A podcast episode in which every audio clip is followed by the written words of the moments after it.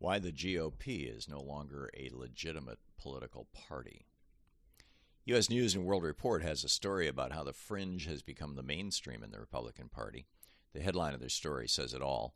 Representative Marjorie Taylor Greene rises from GOP fringe to front. The backstory here is fascinating and grim. The GOP is no longer a normal political party with a single governing philosophy. Instead, it's become a coalition of interest groups, each seeking its own ends. How did we get here? And where will this crisis of political governance lead America? It all started with the billionaires. Of course, back then they weren't worth uh, they weren't they were excuse me. Of course, back then they were merely worth hundreds of millions, but in today's dollars they were billionaires even in the 1950s. President Dwight D. Eisenhower wrote about them in a letter to his right wing brother Edgar in 1954, the middle of his presidency. Quote, should any political party attempt to abolish Social Security, unemployment insurance, and eliminate labor laws and farm programs, you would not hear that party again in our political history. There is a tiny splinter group, of course, that believes you can do these things. Among them are H.L. Hunt, you probably possibly know his background, a few other Texas oil millionaires, and an occasional politician or businessman from other areas. Their number is negligible, and they are stupid.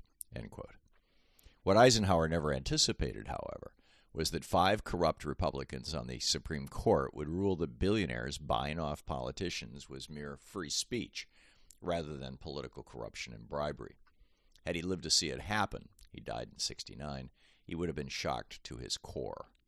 Today, those right wing extremist billionaires have an outsized influence in the GOP. They're pouring hundreds of millions into this fall's elections, and every Republican politician must bow to them and their low tax, no regulation desires to gain or hold political office.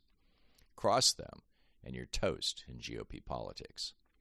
But billionaires aren't enough to make a political party and win elections, so when the GOP put itself up for sale in 1978, after Lewis Powell wrote that decision, the decision in the Bellotti Supreme Court uh, case allowing that, the Republicans around Reagan pulled together a coalition of voters large enough to win elections. They are 1. Southern white racists. This was, for the GOP, low hanging fruit. A group identified by the, in the 1960s by the Goldwater and Nixon campaigns. Kevin Phillips told the New York Times in 1970 how it would work.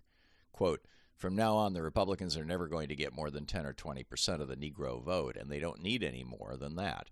The more Negroes who register as Democrats in the South, the sooner the Negrophobe whites will quit the Democrats and become Republicans. That's where the votes are. Without that prodding from the blacks, the whites will backslide into their old comfortable arrangement with the local Democrats. End quote. Two, homophobes and misogynists. Throughout the 1980s and 1990s, this group was actively courted by right wing hate radio hosts like Limbaugh with his Hillary Clinton testicle lockbox and feminazi slurs. There are enough men insecurity, insecure about their own sexuality that hating on women and queer folk became a popular sport, particularly as the women's and gay rights movements gained steam during that era. 3. Lower middle class working white people. This was the result of genius branding, largely promoted by Lee Atwater back in the day. Exploit the brands of NASCAR, football, and country music, which were reliably Democratic until the 1980s, causing working class white people to think that the GOP was their home. Four, upper middle class white people. Ironically, this is the group that's been most badly screwed by Republican tax policies, but they vote reliably Republican in any case. While billionaires pay only around 3% income taxes these days because of loopholes they paid Republicans to drill into laws, into law, people like surgeons making a few hundred thousand a year often pay 50% or more in taxes, which of course makes them all the more vulnerable to the GOP's tax cut mantra, even if this group typically only gets a small slice of the cuts. 5. Authoritarian followers. This group has blossomed since the Trump campaign of 2016.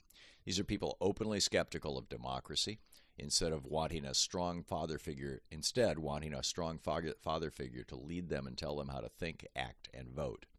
They make up the majority of the January 6th traitors, although there's a lot of overlap with the racists, and are ready to follow the next authoritarian leader who replaces Trump, a position for which DeSantis, Hawley, Scott, Cotton, and Cruz are competing.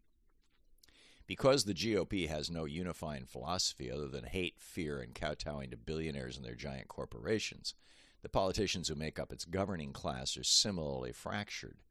Neoliberalism was their uniting philosophy in 1980, and Reagan cemented that system into place with his presidency.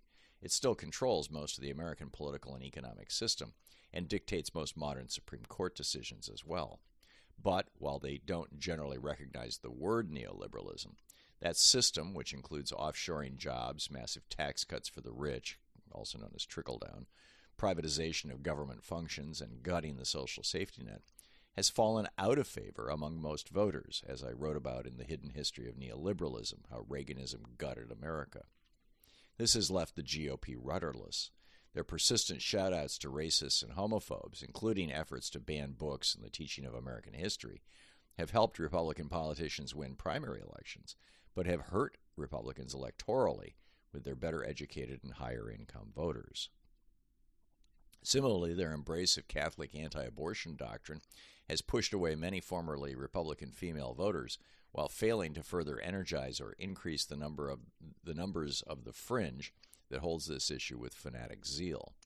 As a result, other than Senator, Senator Rick Scott's proposal for ending Social Security and Medicare within five years and more calls for tax cuts, Republican politicians in state and federal office have been reduced to simply opposing everything Democrats do or want to do.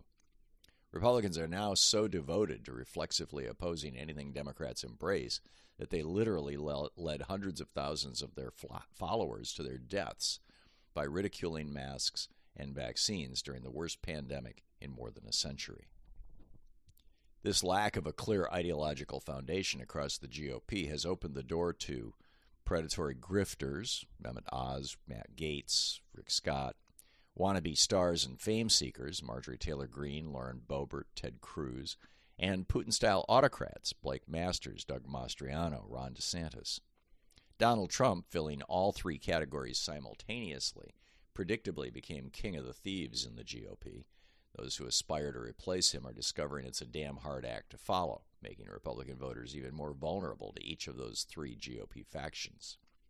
With Trump in crisis and not on the ballot this year, the democracy hating autocrats in the group are offering everybody else a simple formula for holding on to their wealth, fame, and power rig elections.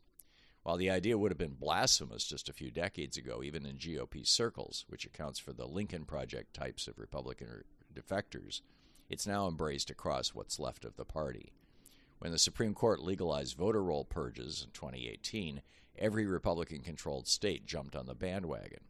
Estimates for the number of Democratic voters who will discover themselves purged from the rolls this fall range from a low of 3 million to a high of 15 million. 10 million is probably a reasonable guess. Democratic voters in Texas, Georgia, Ohio, and Arizona will be particularly hard hit. While Democrats have devoted themselves to registering people to vote for decades, Republicans have been persistently removing voters from the rolls with no consequence whatsoever. Having discarded democracy from your governing philosophy makes rationalizing such behavior not only easy, but attractive. So, where will this lead the GOP in America? Some argue that America today is much like Italy in 1929 or Germany in 1934, but both Mussolini and Hitler had clear governing philosophies. Both countries were united by their leaders around a genuine, if toxic, sort of nationalism. But it's a highly imperfect analogy. Both autocrats expanded the social safety net in both countries, including free university and health care, and began massive public works projects like Germany's Autobahn and Italy's infamous on time train system. By 1938, Hitler was on the cover of Time magazine for a second time and was arguably the most popular politician in the history of Germany. Mussolini engendered a sin- similarly fanatical following. Neither leader would have countenanced party members embracing foreign leaders, the way Republican politicians like the 57 House and 11 Senate Republicans, who openly rejected aid to Ukraine and instead embraced Vladimir Putin. The simple reality is that today's GOP having abandoned Eisenhower's moderation and depending on hate and fear to animate its base, is in a crisis. Being this close to having the power to destroy American democracy may appear to belie that fact, but it's true. If Democrats beat Republicans in a blowout next month, will the GOP reform itself? Will it devolve into a rump party? Or like the Nazis in the early 1930s when they suffered electoral setbacks at the hands of the socialists and communists, will the bigots and authoritarian followers among the GOP base be double energized, leading to a resurgent and even more fascist leaning Republican Party? At this moment, it's impossible to know, but having a clear vision of where we are and how we got here will surely help us navigate this uncertain future.